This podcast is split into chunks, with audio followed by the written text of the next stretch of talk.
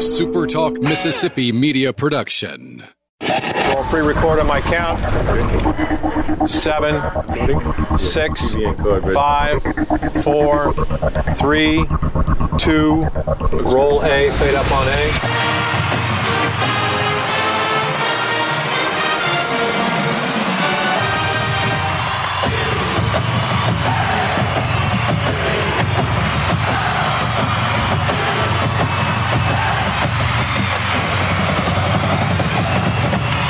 Southern Miss to the top. To the top. You're tuned in to the Eagle Hour. Hey, good afternoon, everybody. Welcome to another edition of the Eagle Hour. Bob Getty and Luke Johnson. We're broadcasting from the First Bank Studios in Laurel and Hattiesburg. Today, as always, we thank First Bank for their support of our program. Also, want to say hello to Dickey's Barbecue, proud supporters of the Eagle Hour. Great place to enjoy the best barbecue on the planet. You can enjoy it Monday through Sunday. Every day they're open right next to the mall here in Hattiesburg or in a community near you. Dickey's, the food is great. The service is even better. We think uh, it's always a good decision when you choose Dickey's Barbecue Pit. Kelly Sanders is going to be joining us a little later in the show, but today we're happy to have Dr. Mark Horn back on. We're going to update uh, the coronavirus situation, how it's affecting sports all through South Mississippi. Uh, Dr. Horn, good to have you on the show. The numbers are just out for yesterday 1,245 more cases, 32 more deaths. It seems like every time we talk to you, things are getting worse. Is that my imagination? No, you you don't have to imagine. You just have to pay attention. Yeah, it's uh, it's it's pretty frightening. Uh, Dr. and I asked you before we went on there, and I, I like to start out the interview with this. Uh, people, a lot of people, I think, are are a little uh, confused as to when it's time to get tested for COVID nineteen. A lot of seasonal allergies here in South Mississippi, as you well know, they can uh, make your head stop up, make you ache, make you have chills, make you not feel good. But how do you know, as, as a layman, uh, when you feel that way, if you have seasonal allergies or you need to go be tested for COVID nineteen? So all of those symptoms of the standard common seasonal summer cold or seasonal allergies that we have, there's no way to tell the difference between that and COVID 19 based on history, based on symptoms. You cannot tell the difference. So if you weren't having those symptoms, in other words, if you were fine a week or two ago and you started having these symptoms, it's COVID until you prove that it's not. Now, you go get tested, it may you may prove not to be COVID, thank God. But once you start having those symptoms, you should self isolate until you get the test results back in your hand. Because if it is COVID, then you are contagious and you will be spreading it.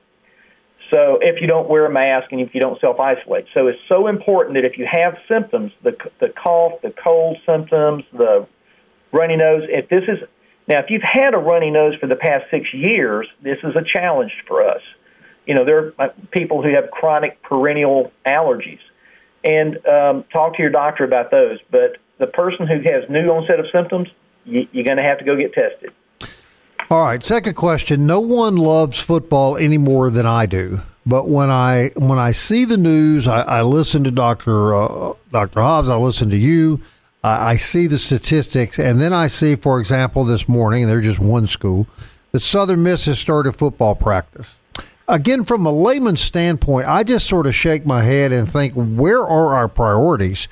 As a physician, what is your thought about uh, about all of these activities resuming in light of where we are today?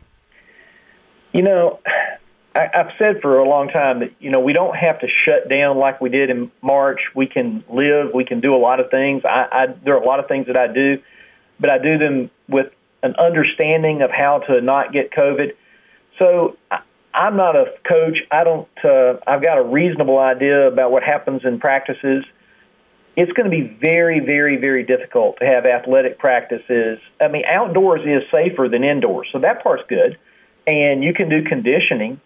Um, but to have a bunch of people huddle up and gather together and breathing hard and hot and sweaty and yeah, I mean it's a challenge that I don't know how you can overcome. I, I haven't um, I'm not going to say it's impossible, but it certainly is not something that can be done without a tremendous amount of thought and really consulting with um, like someone from the health department or a physician who understands the transmission who could come out and watch what you're doing and say, okay, you can do this and you can't do that. And I, coaches aren't going to want to hear that. I know that. They want to coach. They know how to coach. I don't.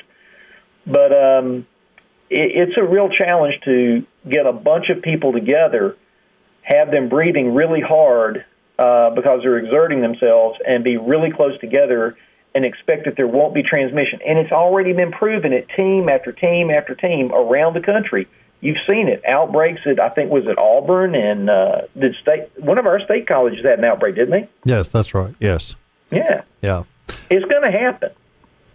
I heard this yesterday. Is this true or false that that the virus has mutated?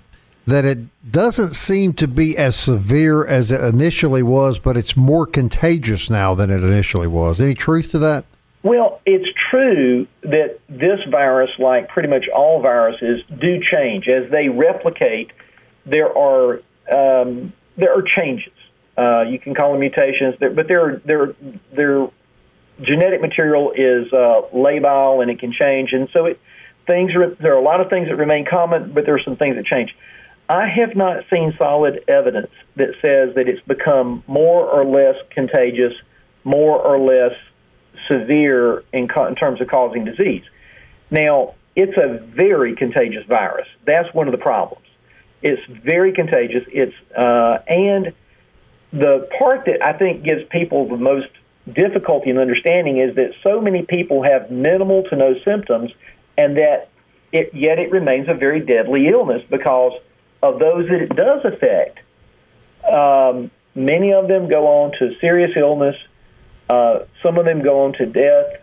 And then what we're finding that's really distressing is an increasing body of knowledge and understanding that people who do get sick with it may have persistent symptoms after the virus is gone and they're no longer contagious. They may remain short of breath, fatigued, loss of uh, sense of smell, may have endocrine problems, uh, more difficulty controlling their diabetes for weeks or even months. We don't yet know how long that's going to be because we have this is the first time we've been through it.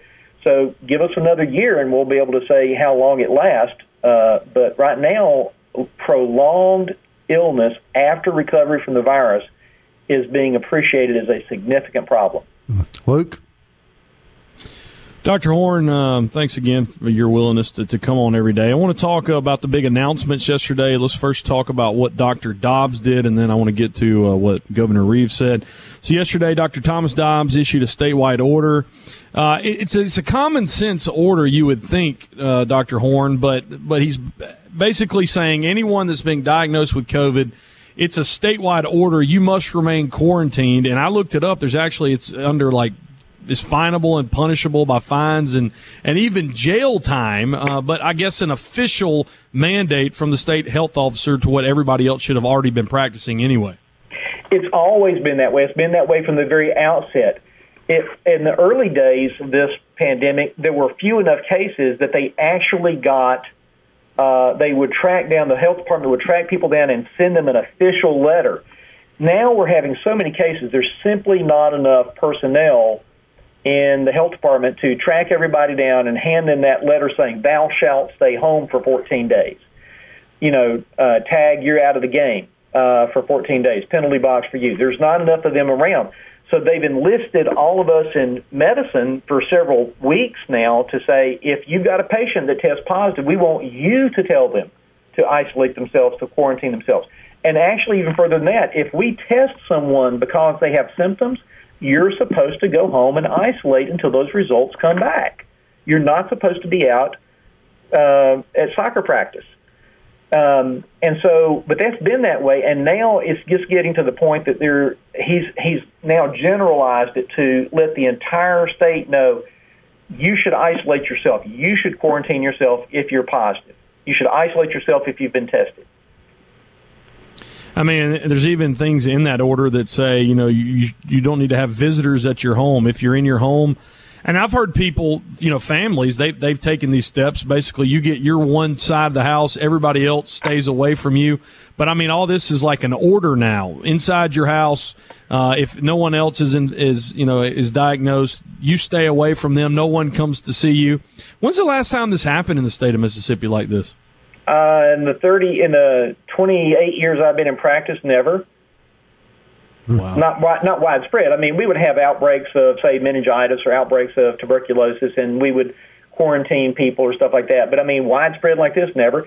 And I'll give you a quick, very personal example. This past week, I have 21 um, year old twins, and um, they went out doing something reasonable, um, got exposed nonetheless the day after the event they found out that, that one of the people they'd been around tested positive and that they had had what would constitute an exposure. So we had them uh, isolate. They stayed upstairs, wore a mask. I would never got closer than 10, 15 feet from them until they got their test back. All right, doctor, we're up against a break. Going to keep you for the next segment if you're good with that. And, I am. Uh, going to continue our conversation with Dr. Mark Horn on the Eagle Hour after this.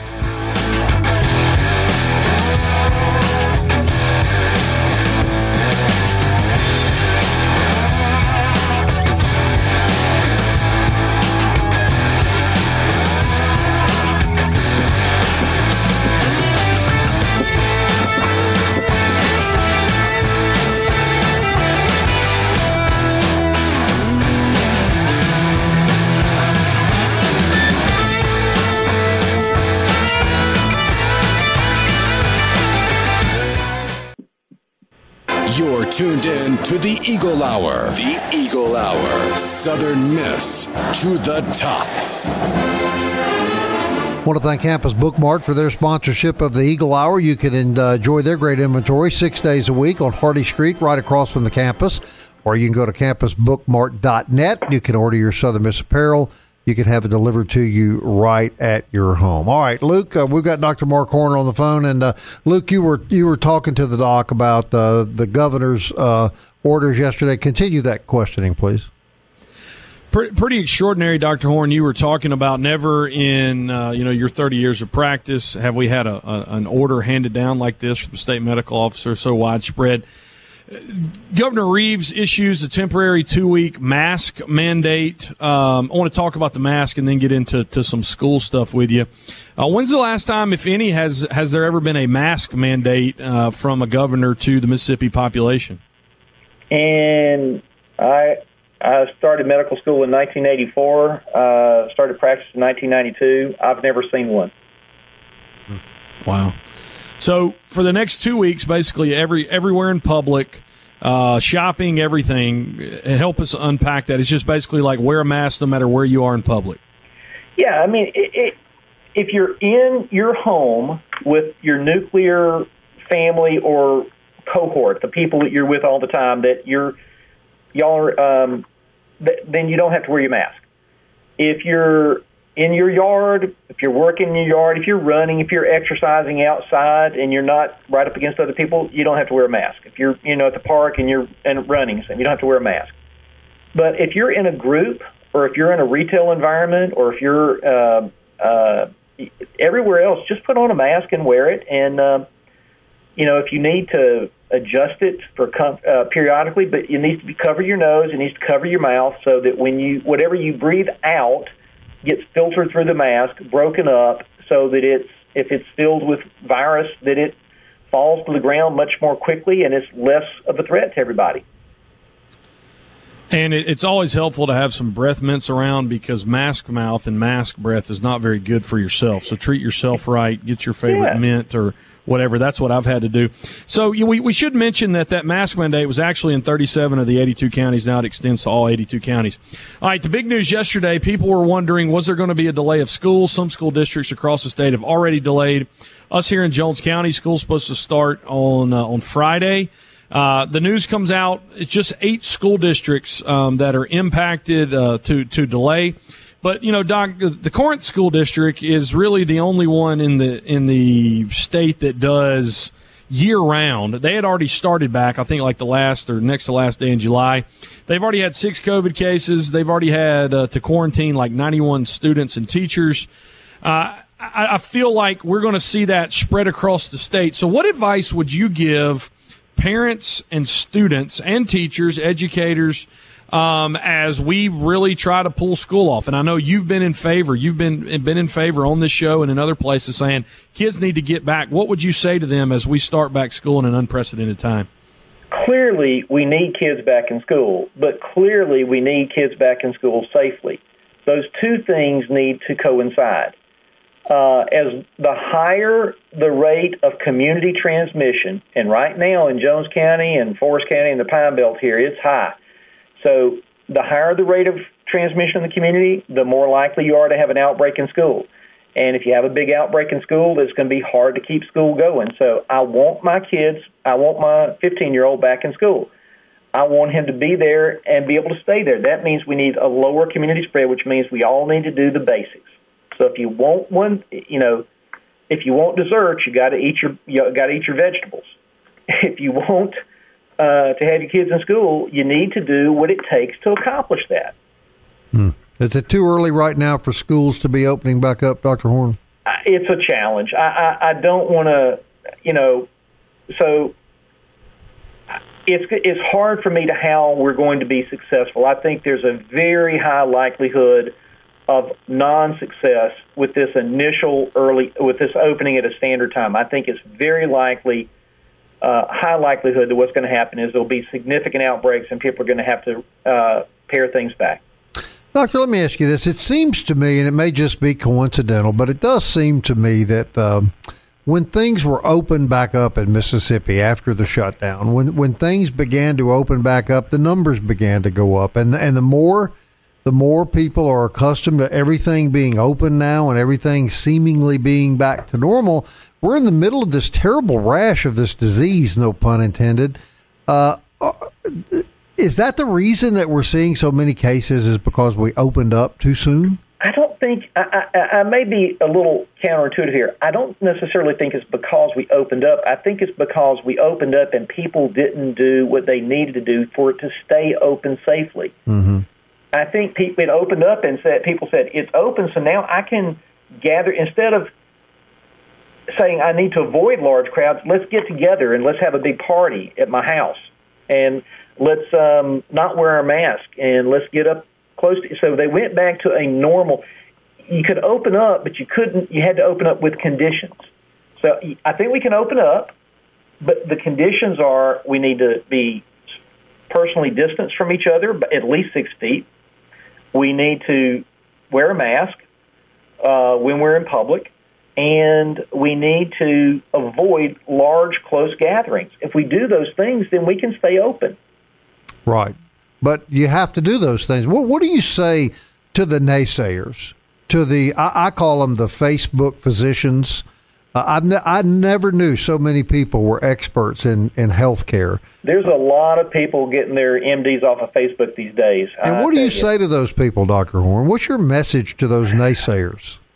I try to be uh, polite and I try to be uh, cordial, but you know, if someone wants to tell me the sun rises in the west, I, I just I turn and walk away because there's nothing I can do to tell them, uh, convince them that the sun rises in the east. Uh, when somebody tells me that a mask uh, is harmful, uh, th- there's just no talking to them. Uh, there's, there's nothing I can say. I mean, right. physicians and, and, and nurses and healthcare workers have been wearing masks for hours and hours and hours a day for hundred for over a hundred years, and so to say that masks are harmful is just a fallacy that is hard to comprehend.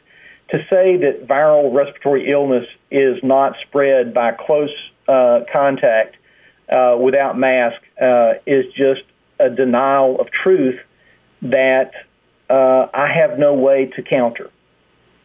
Yeah, I can I can relate to that, and I'm certainly not not even in the same stratosphere of intelligence uh, as you and, and other medical doctors. All right, so let's pretend for a moment that Dr. Mark Horn is given the ultimate power. you're the Dr. Fauci, but you're the Dr. Oh. Fauci with teeth, let's say.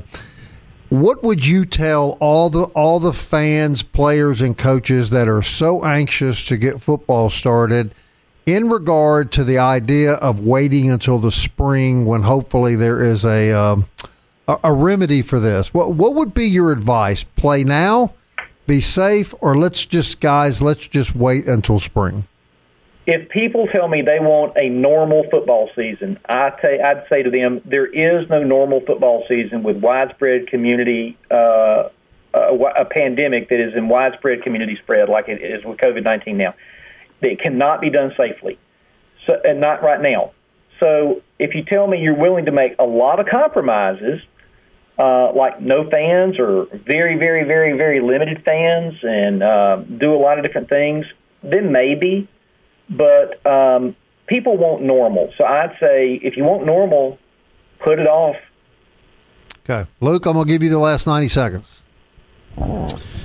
Well, you know, if you had the ultimate power, you would force Auburn to play Southern Miss where they could get like 1.5 million dollars. That's what we were hoping you would do, is you know, just to to uh, be able to do all that. But I would force him to. Uh, you're an, you're an Ole Miss guy, aren't you? We haven't brought that out, but uh, we won't hold that against you, right? Actually, my my father and older sister went to Mississippi State. My wife has a graduate has two graduate degrees from Southern. Uh, I've got two kids at Ole Miss. I got my undergraduate degree from Mississippi College and Jones College and then I have a, ma- a my medical degree from Ole Miss Med School. So I've got bets all over the place. So clearly, your wife is a the smartest person in the family, right, man. Doctor Horn? Yeah, she got her undergraduate nursing degree from University of Tennessee. so she considers herself a Tennessee fan. Okay.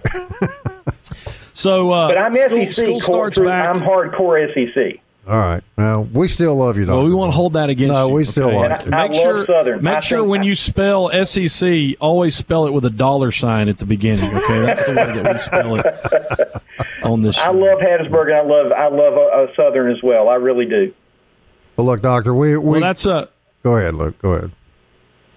No, we really appreciate you coming on, and and I just want to let you know there's a dude. He's actually a Mississippi State fan, and he lives out in Arizona yeah. And he loves this show, and you are his favorite guest. Yeah. A Mississippi State fan on a Southern Miss show, and a medical doctor From is Ole his Miss. favorite guest. So thanks again for coming on. See, Dr. Horn, we're just welcoming. Yeah, there you go. It's 2020. That's exactly right. Dr. Mark Horn, everybody, South Central Regional Medical Center, very, very grateful for uh, his input on the Eagle Hour as he's been doing since the start of this mess. We'll be back. Kelly Sanders next.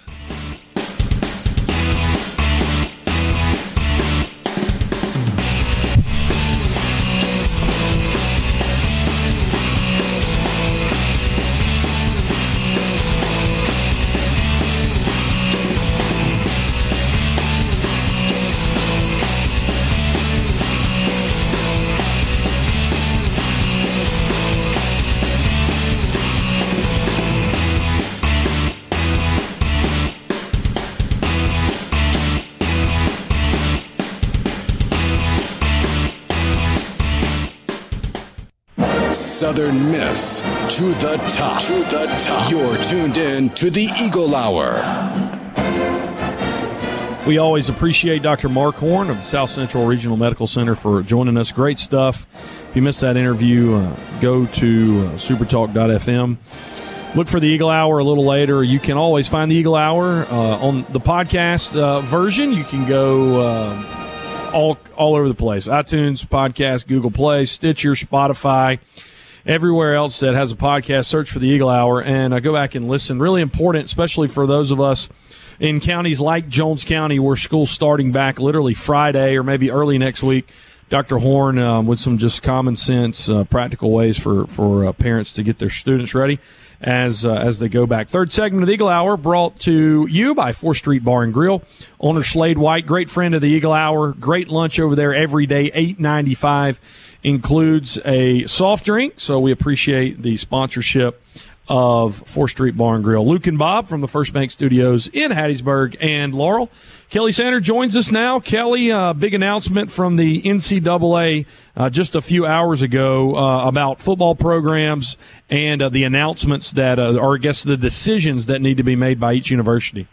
Yeah, it, it sure looks, Luke, from from the uh, release by the NCAA this afternoon that they're they're not very optimistic about about the season going forward. But they said if the season is to go forward, that all members of the NCAA have got to have got to concede these issues. That if college players want to opt out of the season, very much like the National Football League or Major League Baseball, that college athletes will have the right to opt out of the season, and their scholarships will be held for them during this time period. That from the NCAA just a couple of hours ago. Also, the NCAA said that if players uh, decide to play, schools cannot waive the player's legal rights. So if a player maybe feels uh, pressured to play, that's what's going to be a little bit scary here, is that athletes who might say that they feel pressured to play will have their rights. Their legal rights cannot be stripped from them if they have an issue with the school. That that also from the NCAA.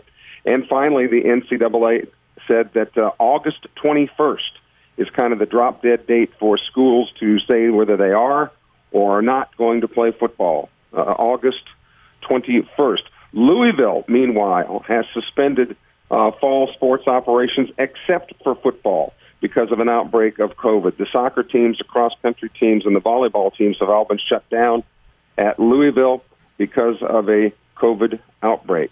But again, August 21st, college teams will have to say yes, they're in, or or they are out. They will have until August 21st. And you guys already mentioned um, Connecticut has already said they're shutting things down. Meanwhile, players from the Big Ten Conference have been talking to players in the Pac 10 about some of their quote unquote rules that they want enforced or they might opt out themselves. Uh, so Big Ten players actually talking to the Pac 10 players about some of, of those things that they, the safety measures that they want to be guaranteed. Closer to home in Conference USA, the Big 12 Conference, of course, announced the other day that they would play a conference schedule plus one. So they would only play one game outside their conference. And the good news is, is that Louisiana Tech had a game September 26th scheduled with Baylor, and that game will be played. Baylor has announced that the September 26th game with Louisiana Tech will be their their extra game, if you will, outside the conference. So a big payday there for Louisiana Tech. In the Big Ten Conference, Wisconsin school officials today announced even playing a conference only schedule with stadiums only half capacity that the school stands to lose seventy million dollars. They work if they wow. football season uh, would be lost altogether. It would be one hundred million. So they are asking for boosters to give money to the foundation. But even playing games at half capacity, Wisconsin estimates their losses will be seventy million dollars. And in Major League Baseball, the Florida Marlins, after having a COVID outbreak, are back to playing at baseball. The only team shut down at the at the moment for the long term are the St. Louis Cardinals, who still have about uh, 13 positive COVID tests. So okay. a lot of things breaking, guys, and there you have it. That was more news than uh, sports news than you get out of watching the That's... six and ten o'clock sportscast here locally, Kelly. Way to go! well, we try, Bob. We try. I was I was just reminiscing when I was like three years old and watching Kelly on WDAM. I wow, mean, that was me just too. Like, that was the flow. My God, me too. I was looking for him to be wearing a shirt and tying a pair of shorts. Yeah, but but, Kelly, but you had a lot of and, hair back then. They did well, have me, hair. Me yeah. and Andy Griffith, when they went to color TV, we just said, "No, we're we're not doing that. We're not doing color TV." So uh, I'm going to take you back to what you said about player rights. That uh, brings up an interesting article that I found this morning uh, at Colorado State. Kelly, multiple players claiming that there's what they call a COVID 19 cover up. That coaches have told players not to report symptoms, threaten them with the loss of playing time if they do. They're claiming that the school is even altering the tracing reports to keep the COVID numbers down. And uh, it was a group of about a dozen players and one anonymous staff member. And uh, they claim that the head coach and defensive coordinator are refusing to wear masks at practice. And the Colorado State players, this growing group of players, kind of kind of doing what you see out at the Pac-10. The players are beginning to speak up when they don't feel like their safety is is maybe the priority of the program. And Bob, that might be the root as to why the NCAA in that announcement a couple of hours ago said that players cannot have their legal rights waived. Players will have legal rights if they feel for some reason that they've been coerced or things of that nature, that they would have full legal rights to do what is within the law to do. Yeah, well, I think they should. Even if they're Republicans, Kelly, they still get their legal rights. I want to clarify that. Everybody. Okay, that's that's the way it's all supposed to be, right? That's the way it's All supposed to be. That's right. Right. That's right. So do you see So a, do you see a growing problem now with with players feeling emboldened to speak out and take actions on their own to protect themselves? Which I let me go on the record. I think they're entitled to do that. Well, sure, sure. And, and remember, a lot of these college athletes, some of them, you know, are, are maybe a little bit older, and, and a lot of these college guys have wives and maybe, you know, young Right. children. Right. Um, and so they're not just necessarily worried about themselves. Right. But if they if they have a spouse and children, there's other people they got to worry about, Yeah. should.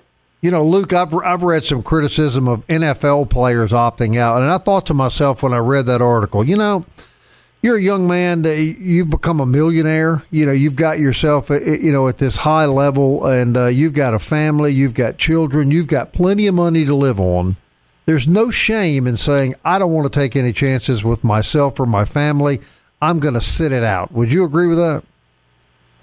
Yeah, I think there's some guys that take that approach, and I think there's some guys that could do that, but they love playing the game. Right. I think some guys, uh, you know, what gets them up in the morning is the fact that they get to they get to play uh, football, they get to play baseball, they get to play basketball, and that's what kind of keeps them going, keeps their life even keel. So if a, a guy decides either way on it, motivated either way in those directions, different directions, complete opposites of each other, I can't blame him at all, and I kind of agree with both.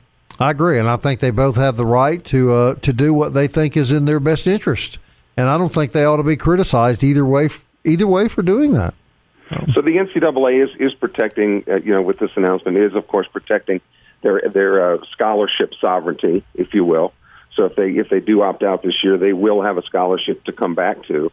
And again, keeping their legal rights is certainly going to make it very interesting for schools who decide yay or nay. But but but let's let's just say more and more schools pull out by August 21st. Then what have you got for a schedule? Right. You know, then you got ADs rushing around all over the place trying to pick up games. The AAC, meanwhile, maintains they're going to play a full schedule, as does the Sun Belt. So, w- w- unless, of course, teams that they were scheduled to play are, are playing their conference only games. All right, I'm going to put you on the the spot with 90 seconds left, Kelly. USM started football practice today. D- does the university have an obligation to report to the public when and if players start developing positive COVID tests, or does a university like a Southern Miss have the right to keep that information in house?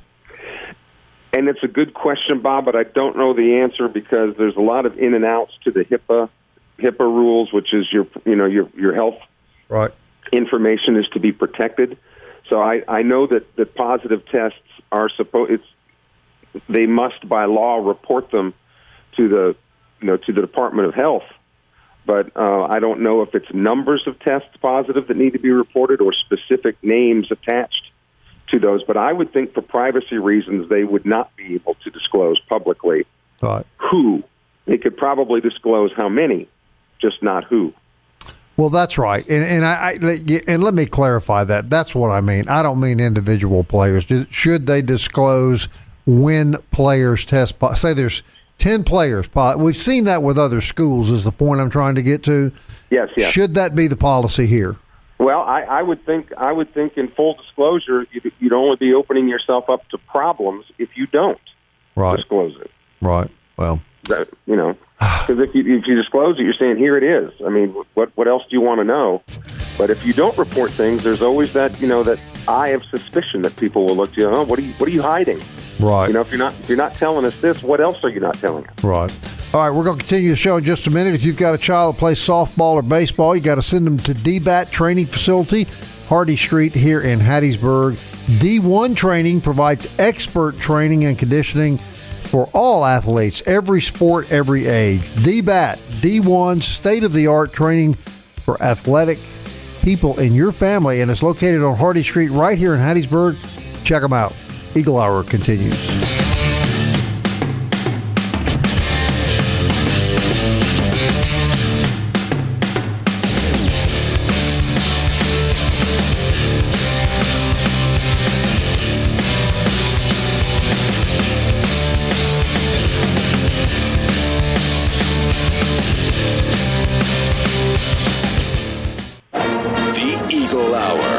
Southern Miss to the top.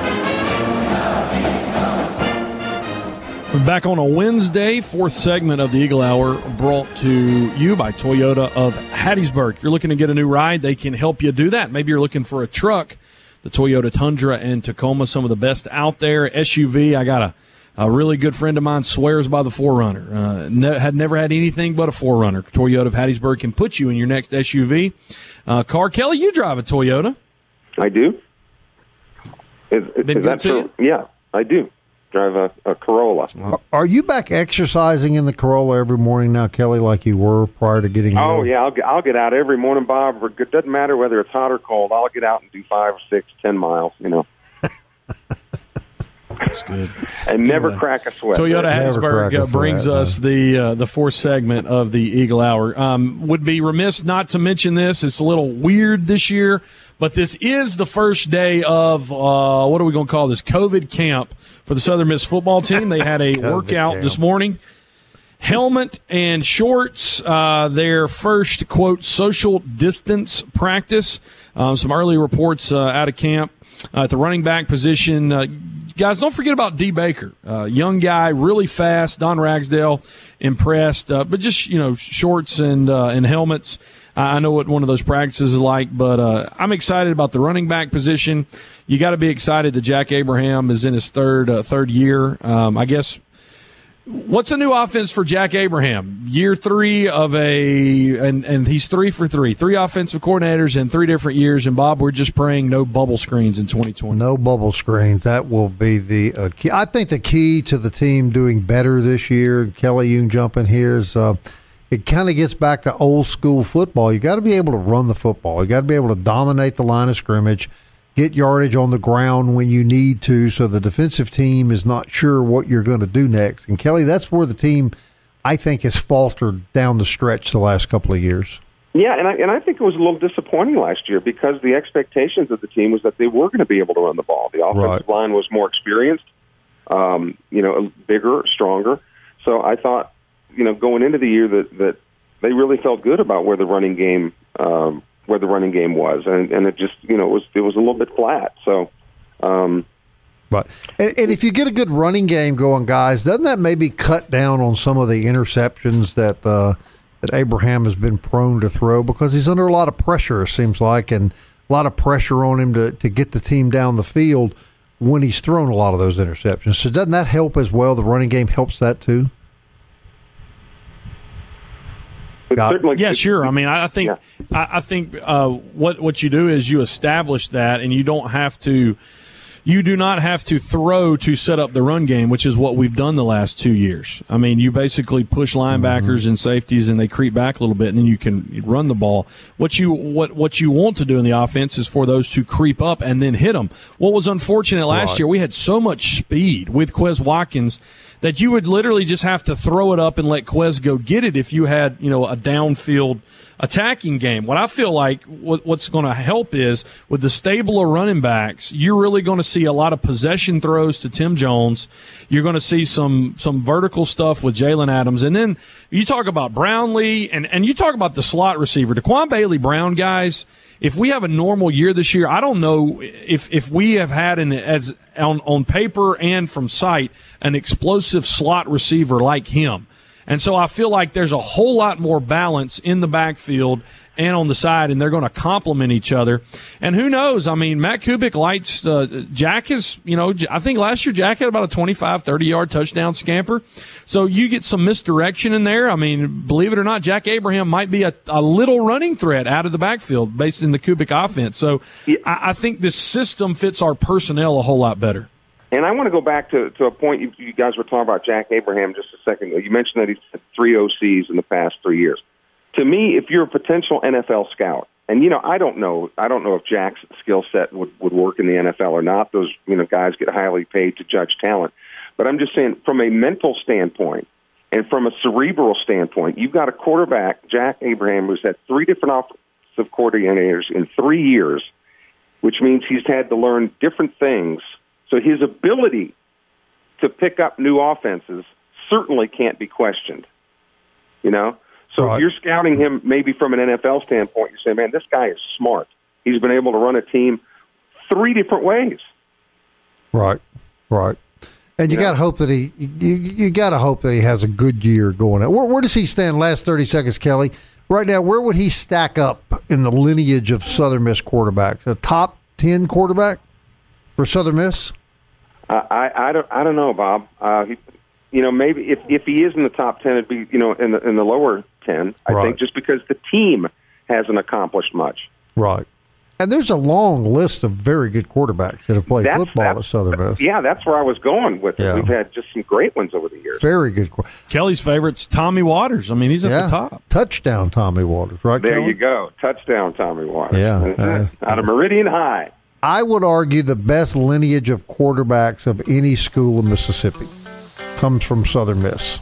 You go back to the Reggie, you go to go back to Jeff Bower, move your way forward, and Kelly, here's your homework assignment. Tell me if Mississippi State or Ole Miss, either one, can show you the number of really excellent quarterbacks that Southern Miss has had in that span of time.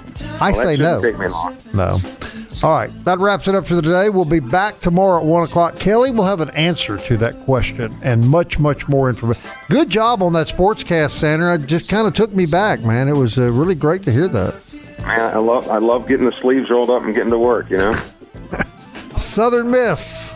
to the top. To the top. to the sea.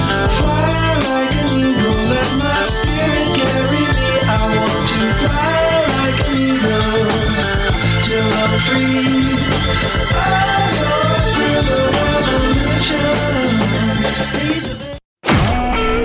SuperTalk Mississippi media production.